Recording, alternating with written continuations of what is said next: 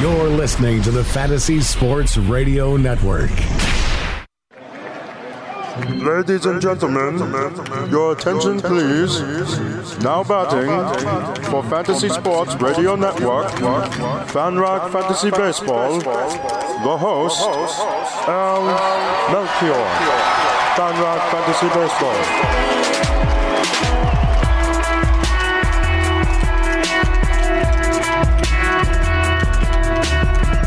Uh, we've got uh, an actual trade to talk about, even though it didn't just happen, but it happened since our last show. So we will break down the Randal Grichuk trade. Blue Jays and Cardinals teaming up on that one.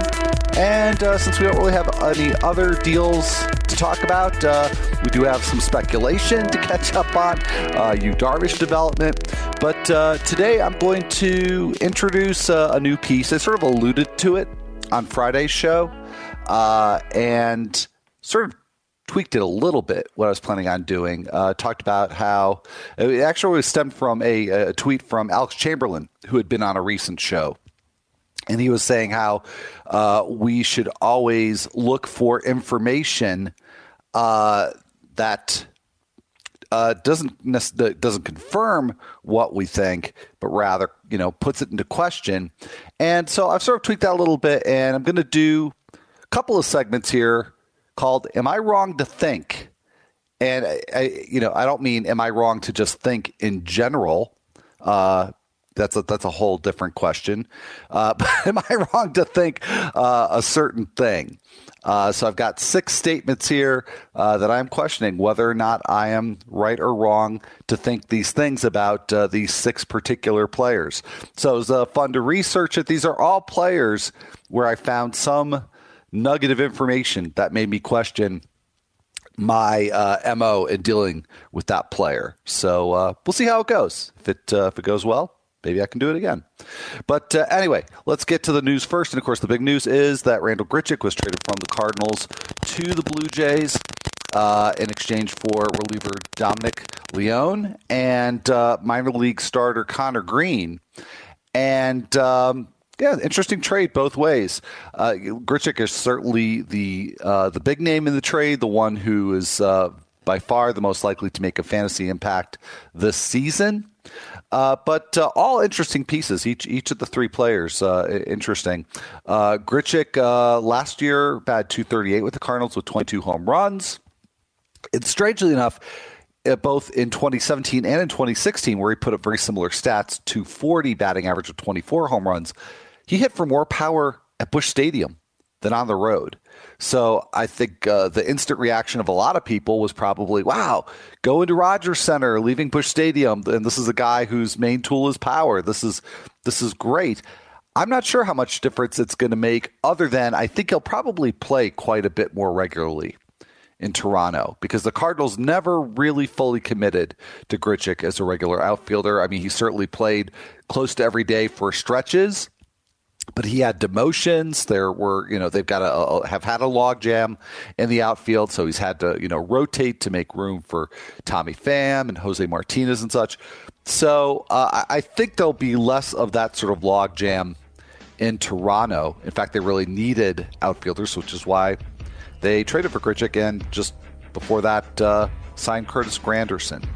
So uh, I will talk more about this deal and the latest with Yu, Darvish and some Rockies news and a whole bunch more.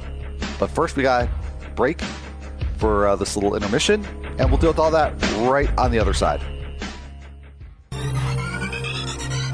Did you know that you can listen to this show live on the award winning Fantasy Sports Radio Network? Listen on the iHeartRadio app, the TuneIn Radio app, or download the Fantasy Sports Radio Network app. The Fantasy Sports Radio Network is the only totally free 24 7, 365 fantasy sports network of its kind without a subscription. Check out YouTube Live on the Fantasy Sports Network YouTube page and participate in the programming there, where you can ask questions, discuss the topics with other fantasy enthusiasts, or tell everyone that you disagree. Call into your favorite show and ask your question. The number is 844 84 FNTSY. That's 844 843 6879. The Fantasy Sports Radio Network, your free fantasy source 24 hours a day.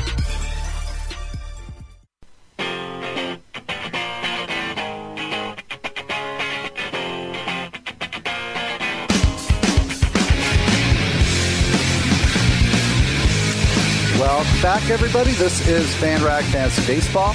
I'm your host, Al Melchior. I just had to take a moment there to uh, drum along with Dave Grohl there. Anyhow, uh, as promised, I will uh, wrap up the discussion on the Grichuk trade. We've got a lot more uh, other news uh, to get to, but an exciting development today, at least for me. And if you're listening to the show, I think it's probably an exciting development for you too. Baseball America has released their top 100 MLB prospects for 2018.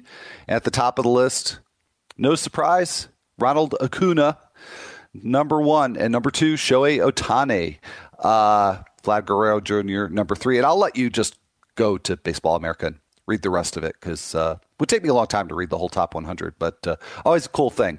Uh, and always a sign that uh, we're not too far from spring training. So uh, go check that out.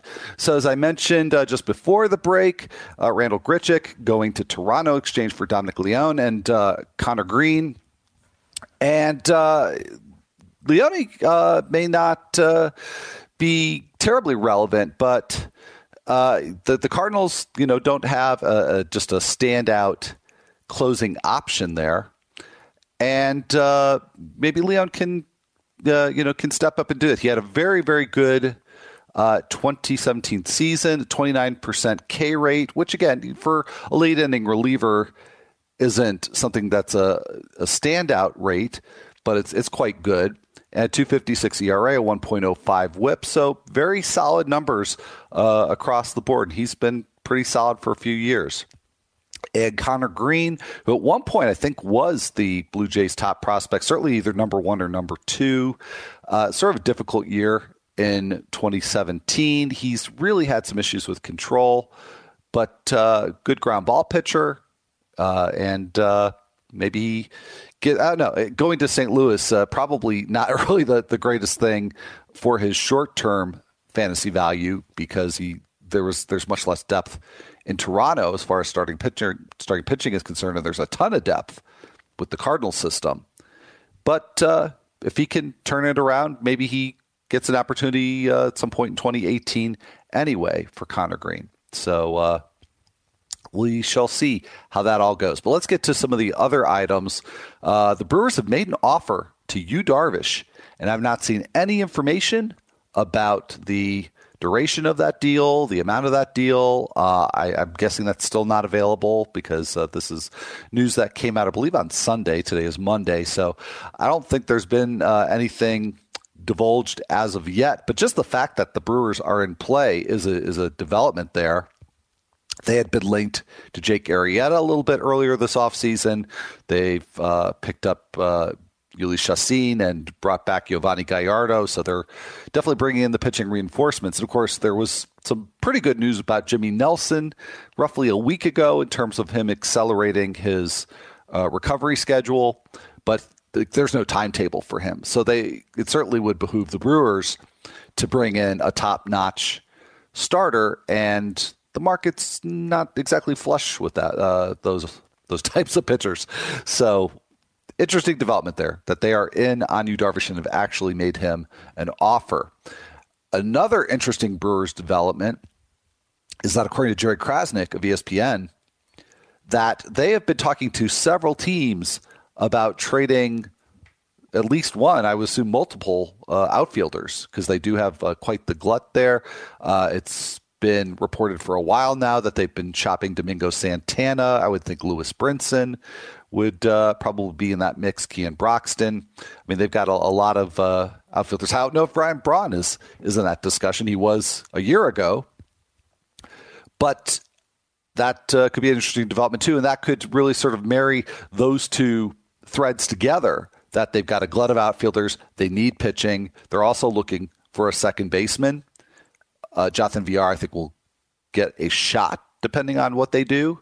But as of right now, it looks like Jonathan Villar would get a shot at uh, reclaiming the second base job. I had read some things fairly recently about uh, there being an interest in maybe bringing back Neil Walker, but um, you know that those are all those positions are really very cloudy right now for the Brewers.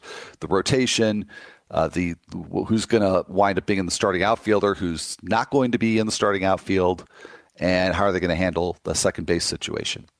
Uh, the Rockies, a few items related to them. Charlie Blackmon told the Denver Post that he thinks that he and the Rockies could possibly work out an extension uh, sometime this spring. And of course, that's you know, very speculative. It's not uh, that there's discussions ongoing or, or you know any development beyond that. But he's certainly open to it, and that's an important story, I think, for for Blackmon and how to deal with him uh, on draft day. And just to give you an example, I'm doing my first actual draft right now on Fantrax. Uh, there's a beat beat Al Melchior league.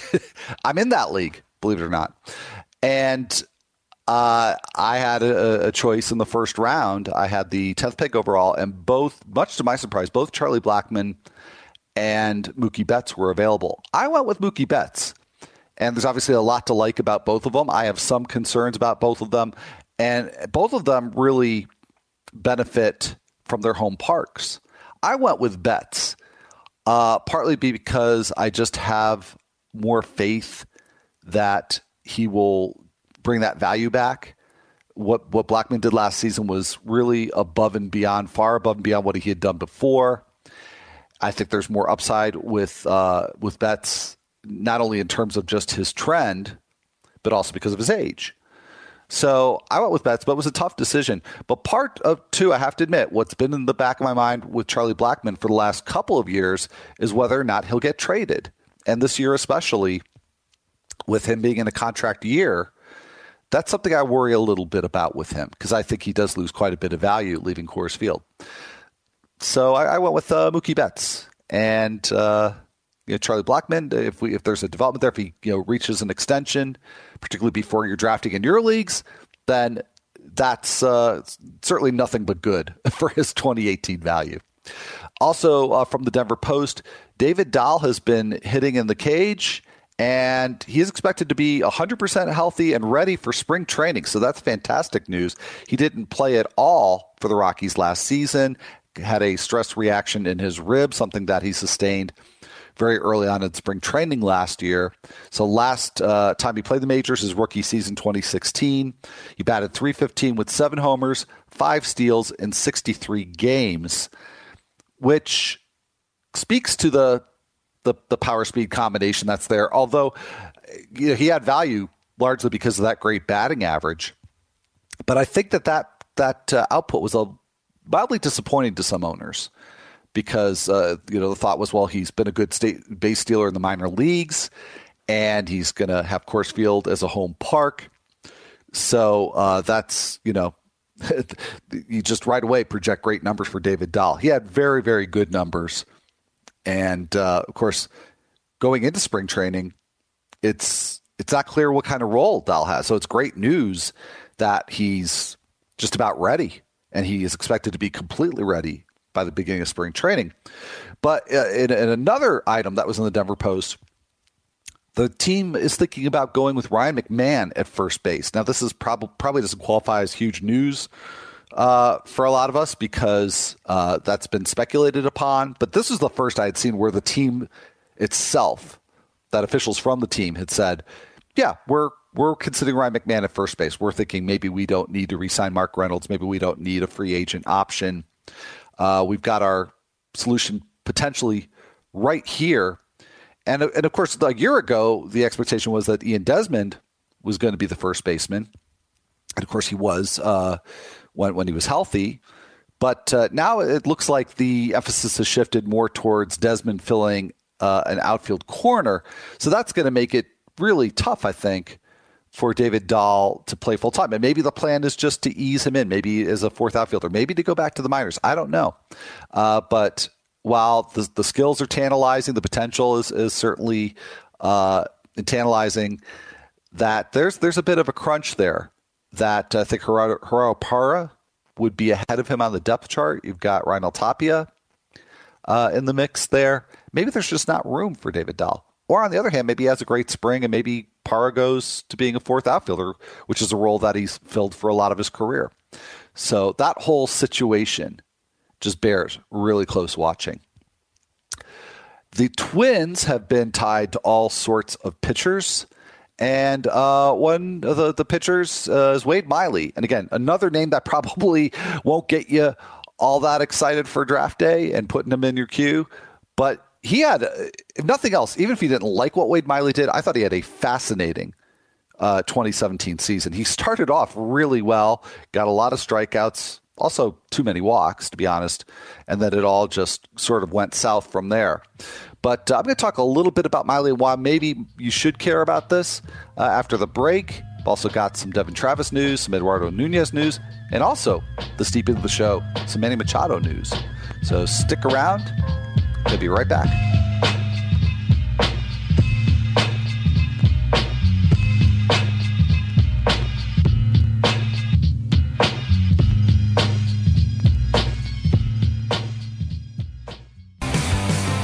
Have you ever wanted to have a fantasy expert in the palm of your hand? Or better yet, in the pocket of your khakis? Well, check it out. Now you can. It's the Fantasy Sports Radio Network app. Download it now to your phone. We promise no weird viruses, no strange tracking things, just 24 hours a day, seven days a week of pure fantasy knowledge dropping all over your head. It's the Fantasy Sports Radio Network app. Stop being a weirdo and streaming it online. Get it on your phone. Take it with you everywhere you go.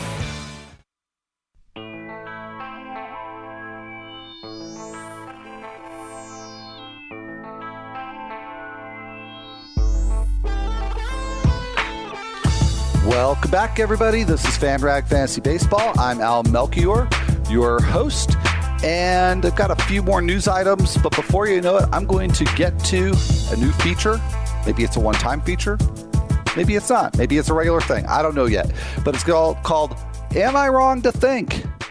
So uh, I'll get to that very shortly. But let me wrap up my thoughts here on Wade Miley and get to a few other items of note. Uh, so the Twins are in on a whole bunch of pitchers, but the latest one uh, that's been in the news is is Wade Miley, who had a, a not very good season for the Orioles in 2017. Um, he had some fantasy value a few years back. You know, really more just for his his durability. Um, you know, giving you a lot of, of innings uh, that were you know decent enough. Uh, but last year was a rough one for Miley, but it started out in a really interesting way where he was getting a lot of strikeouts and doing it in a weird way because uh, right away we we in the fantasy community were very skeptical because he didn't have a very high whiff rate and his even his called strike rate wasn't all that high. He was doing it by getting a lot of foul balls. And I, I wrote a piece, uh, I think probably about a month, maybe a month and a half into the season, looking at what it was behind all these strikeouts. And it's just, he was doing a really nice job of hitting the edges of the zone and getting batters to uh, swing it at not very good pitches and foul them off and eventually work work into a strikeout.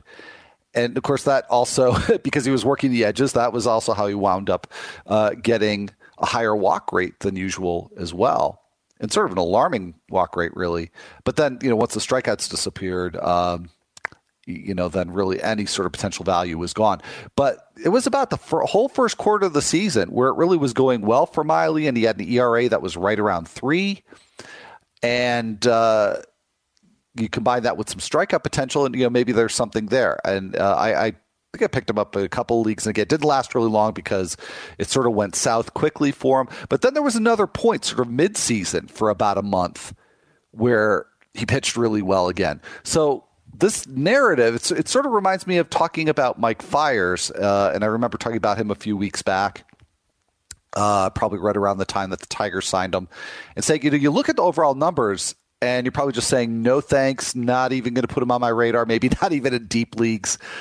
But Fiers' season had its moments uh, over quite long stretches. It's just either he was very, very good or he was not good at all.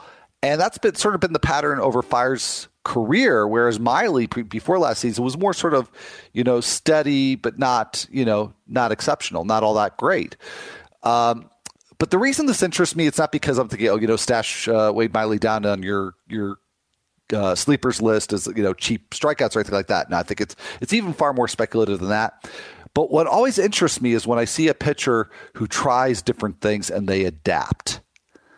Um, and at some point, I really do want to dig into that and look for pitchers who fit a certain profile who, you know, for one year are, are really good at getting ground balls, but then they go and they, you know, they shore up some other part of their game. I'm just really intrigued by that. So I'm not really recommending you to do much about Wade Miley, but maybe just be interested along with me here uh, and, and see where this goes. All right, uh, on to just a few other other items. Uh, Devon Travis is uh, expected to start running within a month or so, according to Sportsnet. He is coming back from knee surgery. Uh, so as long as he keeps progressing, uh, you know, he should be in that second base mix for the Blue Jays, along with the recently acquired Yangervis Solarte.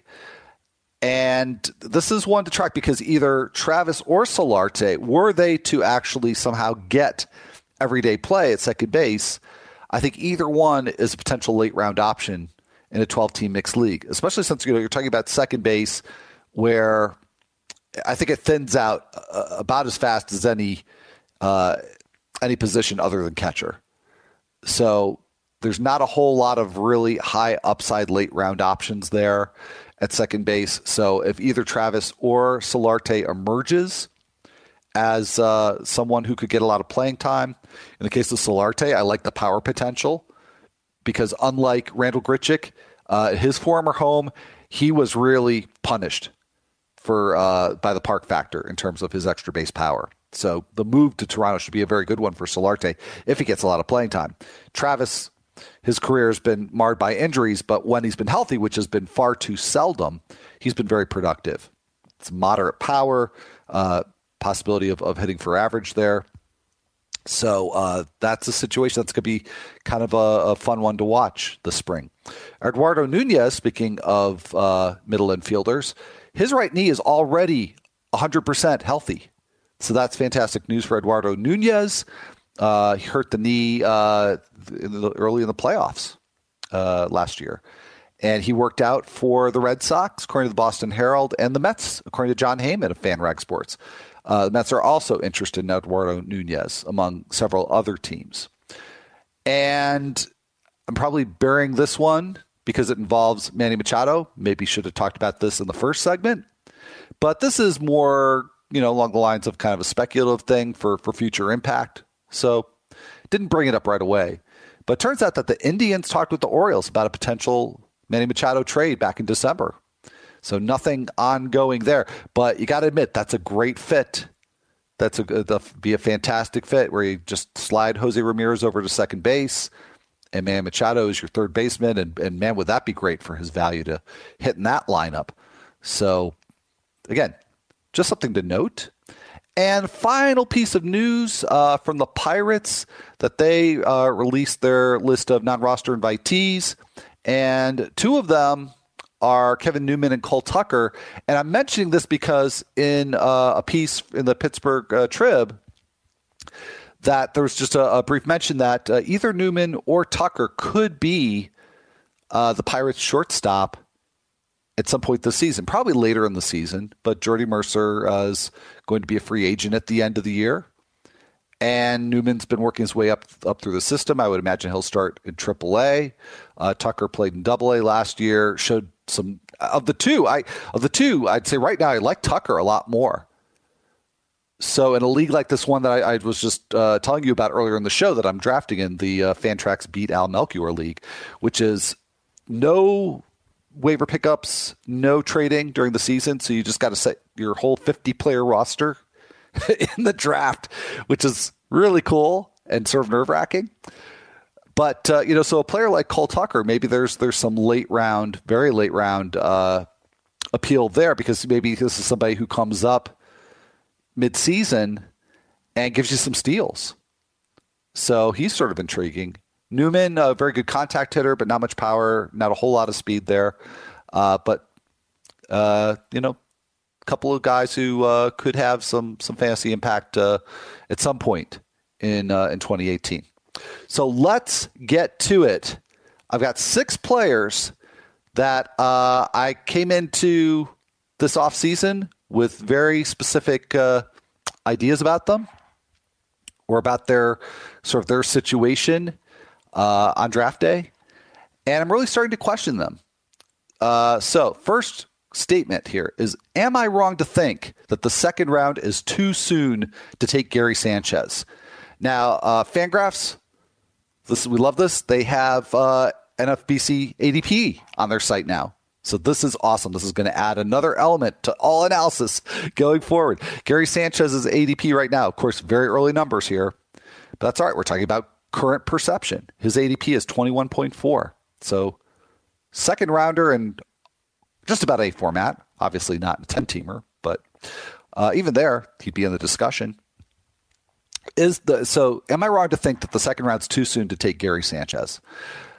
I, I've you know I've thought that just mostly just by virtue of the fact he's a catcher. And when I think about, okay, I'm building the core of my team, what do I want to come away with in the first two or even three rounds? Uh, I've talked a lot about you know wanting an outfielder because uh, it thins out pretty quickly. Uh, it's no longer the top seven like it was the last couple years, but after the top ten or eleven, it you know thins out. So I, I want to get one of those those top outfielders. Um, you know, and and uh, you know, there's an argument to be made for trying to get one of those top four starting pitchers, and you'd probably have to use a, depending on where your pick was, uh, a first round pick, uh, maybe to get one of those four, and certainly a second round. So, you know, is is it really worth it to eat up a spot to take Gary Sanchez just because? a lot of projections have him so far ahead of the rest of the field, whether it's you've got Buster Posey's number two or Willson Contreras, and there seems to be some disagreement over that. But, um, you know, looking at this a lot closer, I'm thinking I'm not wrong to think that uh, I shouldn't take Gary Sanchez in the second round, I shouldn't take him near that ADP of 21. And, and here's the reason why. I mean, I'm actually pretty solidly convinced that Gary Sanchez is going to be more valuable than Buster Posey. I mean, we have a very good idea of what Buster Posey is going to give us. He's at the stage in his career where you can't project a whole lot of upside on top of uh, what he's done recently. Um, that that Giants lineup has improved this off offseason. I'm sure it's not. I don't think it's enough though to really compensate for. Uh, you know, comparing him against what the Yankees could do for Gary Sanchez's uh, run production but it's the other guy, Willson Contreras. And there's just this automatic assumption, I think, by just about everybody that there's this chasm between Gary Sanchez and Willson Contreras. And I'm not convinced at all. Uh, now, let me put this way. I mean, would I rather have Gary Sanchez than Willson Contreras? I would. But Contreras' ADP is 57.0. So that's three full rounds difference in a 12 team league, 36 spots difference. So if I miss out on Sanchez, okay, I go through the second round, maybe even the third round. No Sanchez. Uh, what's so great about settling, quote unquote, for Willson Contreras? Well, I will tell you that. Leave you hanging on the cliff here. And I'll tell you that right after this break.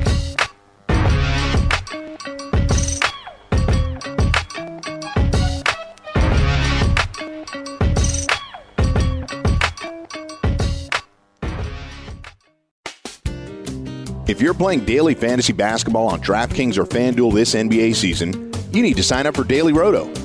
Built by a team featuring millionaire maker winners and live final champions, Daily Roto's customizable projections, podcasts, strategy guides, and lineup optimizer will help you compete with the pros in a fraction of the time. Better yet, you can save 10% off using the promo code FNTSY. So go to dailyroto.com backslash premium to learn more about their product.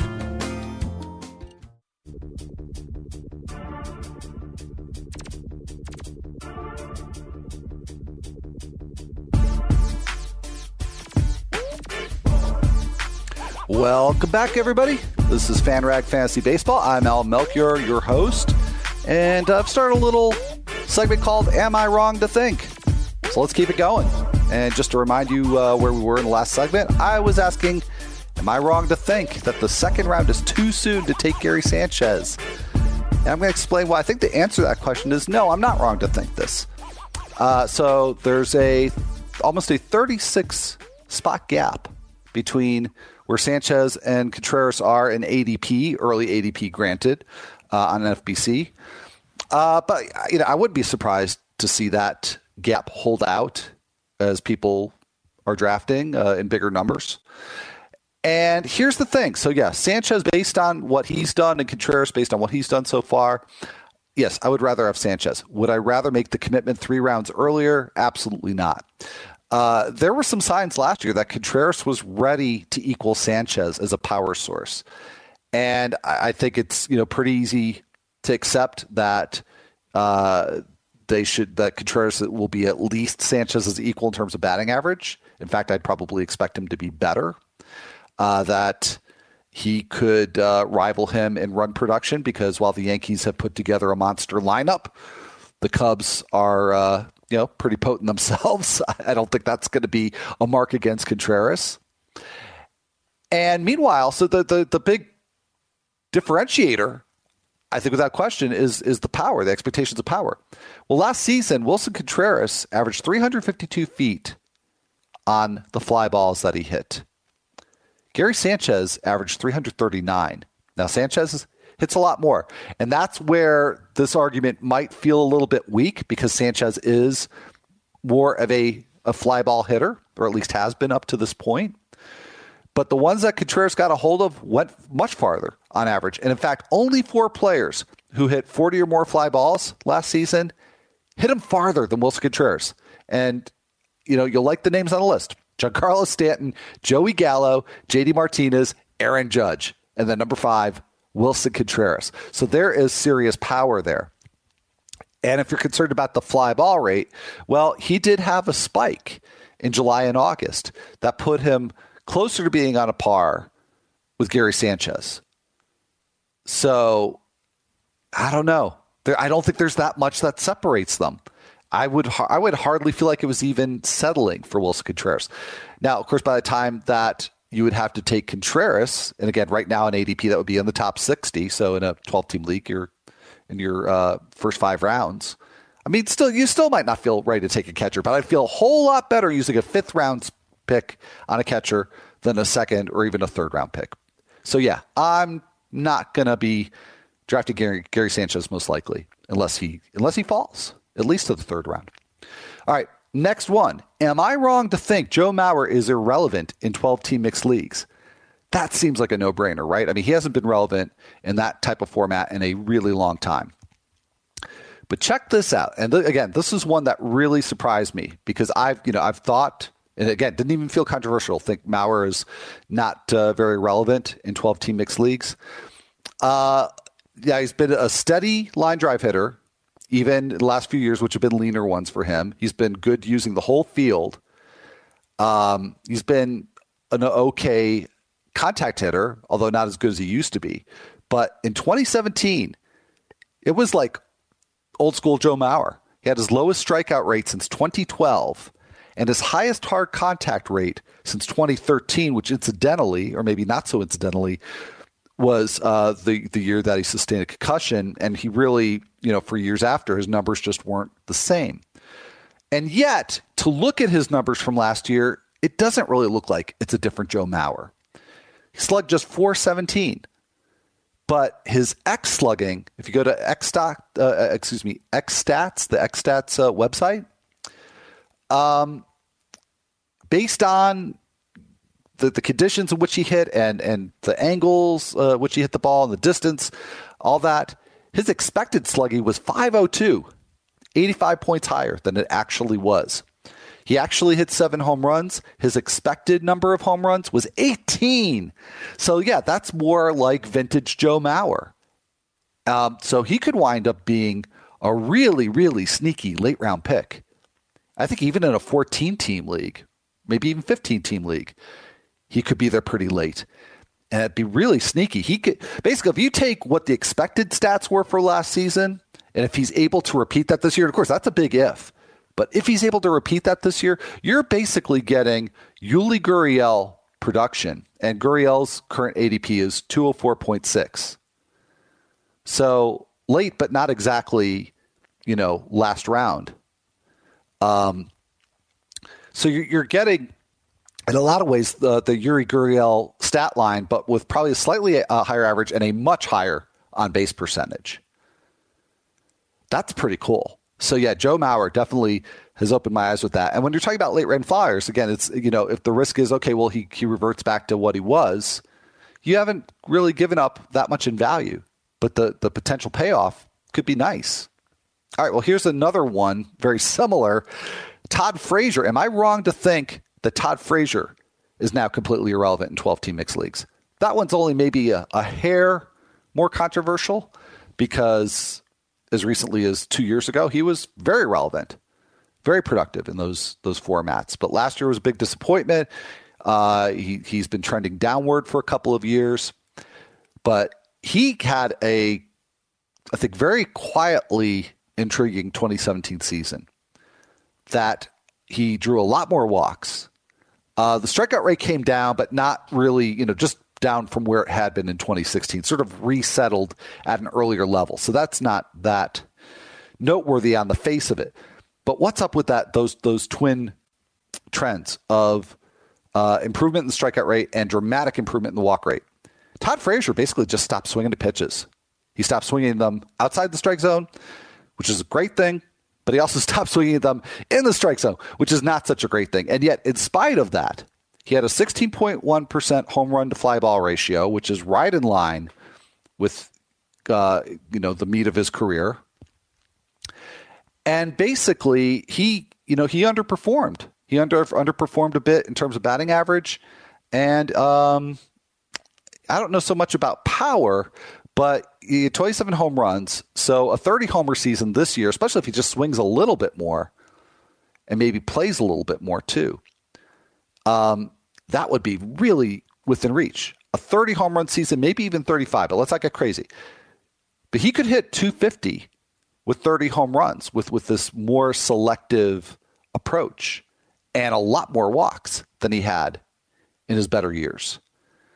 So I think Todd Frazier is a nice fallback option at third base, whereas you know he, uh, you know, I didn't look up his his ADP. Um, but uh, maybe I can get to that. I don't want to do that right now, but maybe during the break I can I can check on that. But uh, I, I, imagine whatever it is, he's being undervalued.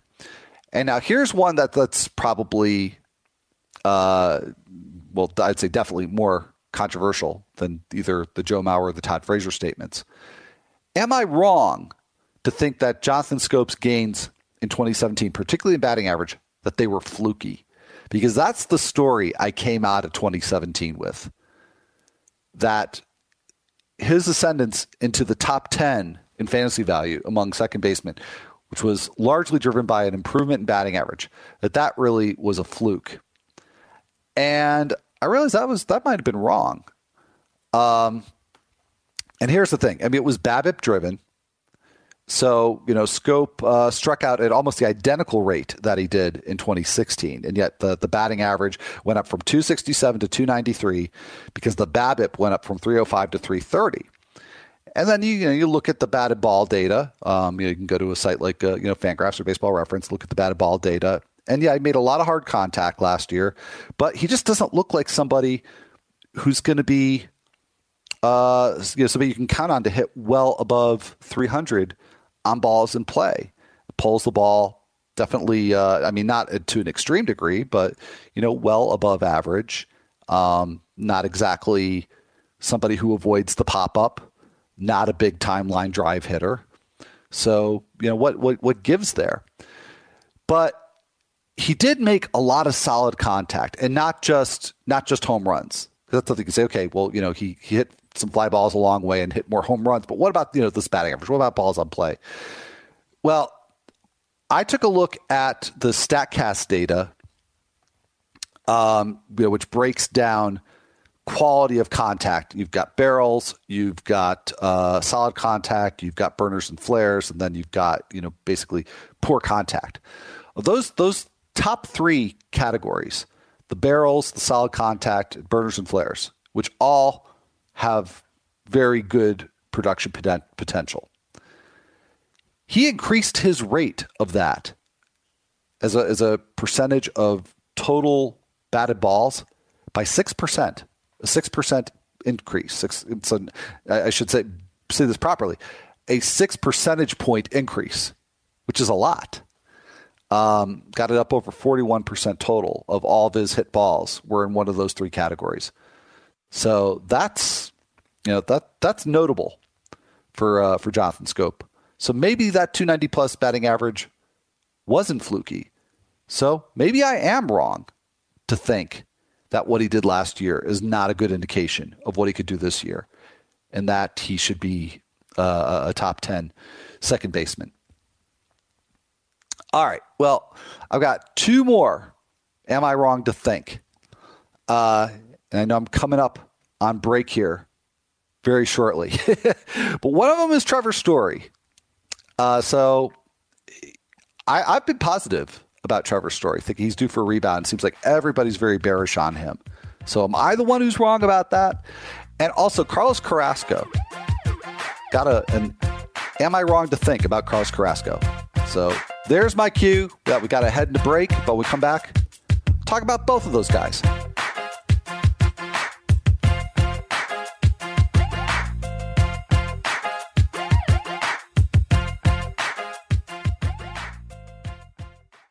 Playing daily fantasy basketball this year? Consider Daily Roto your go to resource. Whether you play on DraftKings or FanDuel, Daily Roto's customizable projections, podcasts, strategy guides, and lineup optimizer will help you compete with the pros in a fraction of the time. With a team featuring millionaire maker winners and live final champions, there's no better place to get your NBA DFS content. Better yet, you can save 10% using the promo code FNTSY. So go to dailyroto.com slash premium and learn more about our awesome product.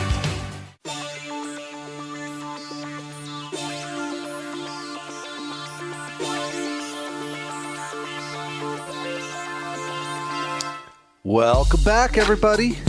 This is FanRag Fantasy Baseball, or some people call it, Nelly Fest. But uh, anyway, whatever you want to call it, uh, I am in the midst of a series of segments called Am I Wrong to Think? So uh, I've talked about how I'm wrong or not wrong about uh, some assumptions I've made about Gary Sanchez, Joe Mauer, Todd Frazier, and Jonathan Schoop. Let's move on to Trevor Story. I'm going to ask a question Am I wrong to think Trevor Story's due from a, for a rebound from last season? Because I, I pretty much bought into what he did in 2016. And, you know, I do remember at the time, I mean, you know, first of all, there was the incredible start to his career uh, the first week of that season, uh, which nobody, I think, or almost nobody thought he could, uh, you know, obviously nobody thought he could keep that up, you know, basically hitting a homer a day. But, um, yeah, I think a lot of people did sort of discount it. But I kind of liked Trevor Story even before that because of the speed power combination that he showed in the minors. And then obviously you toss in the Coors effect.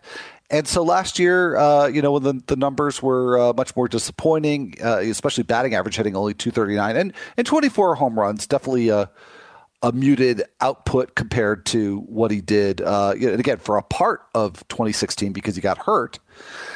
Um, you know, I I just still thought, okay, well, here's somebody because he plays in Coors and makes a lot of hard contact that he can hit for a high average on balls in play, and I think he'll he'll bounce back in terms of power. And one of the things that I, I found mildly encouraging about last year's numbers was that he hit 22 fly balls that were 400 feet or longer, which in and of itself is an encouraging thing. A lot of power, a lot of raw power. Only 16 of them were home runs.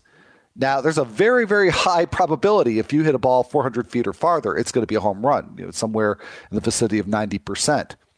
So, conservatively, you could say he was robbed of three home runs, maybe even more, three or four home runs. So, that would have gotten him up to 27 or 28, which, you know, still is not probably what I would have expected at the beginning of the season, but that might explain, you know, part of the difference. But then you, you factor in that the strikeout rate did come up um, and the BABIP did go down a little bit. But what if he could reverse those things, even just mildly, and has better luck on long flies, which you should expect for somebody who plays half their games at Coors Field? But again, going back to the expected stats, his expected WOBA was actually lower than his actual WOBA. So, so not even you know, whereas I thought, okay, well, maybe he underperformed last year. He got robbed of a few home runs. You know, that should count for something. Uh, he actually overperformed according to to ex Woba. So, uh, am I wrong to think Trevor Story is due for a rebound? Uh, I think it's the first one where I, I just have to say, yeah, maybe. I'm not sure. I, I, have more doubt now. I'll put this. I have more doubt about a, a Trevor Story rebound uh, than I did. Uh, but uh, that you know uh, that one's going to require a little more research, I think. And then the last one is I'm rapidly running out of time here. Carlos Carrasco. I've come to the conclusion he's my number five starting pitcher. Am I wrong to rank him that high? Uh, well, I certainly know I don't, based on my mocks and my current draft that I'm in and, and ADP, I don't have to splurge that much for Carlos Carrasco. But I think it, since I'm running out of time here, I'm going to have to save this one for the next show because it's worth going through. I think he is way, way underrated in the early drafts so far. And I think in particular, uh, if you compare him to Stephen Strasburg, uh, who is a lot of people's choice for the number five pitcher, basically either him or Mad Bum. And I've got some real concerns about Mad Bum. Strasburg, I, I think there's an argument that Carrasco is a better choice than Stephen Strasburg for your number one pitcher if you missed out on the big four. But I'm going to have to save that argument for Wednesday. So I hope you join me then here on Fantasy Sports Radio, 10 p.m. Eastern, 7 p.m. Pacific. And uh, should be a good one. So uh, stick around uh, right now for Fantasy Best Friends Forever. And hopefully I'll see you back here on Wednesday.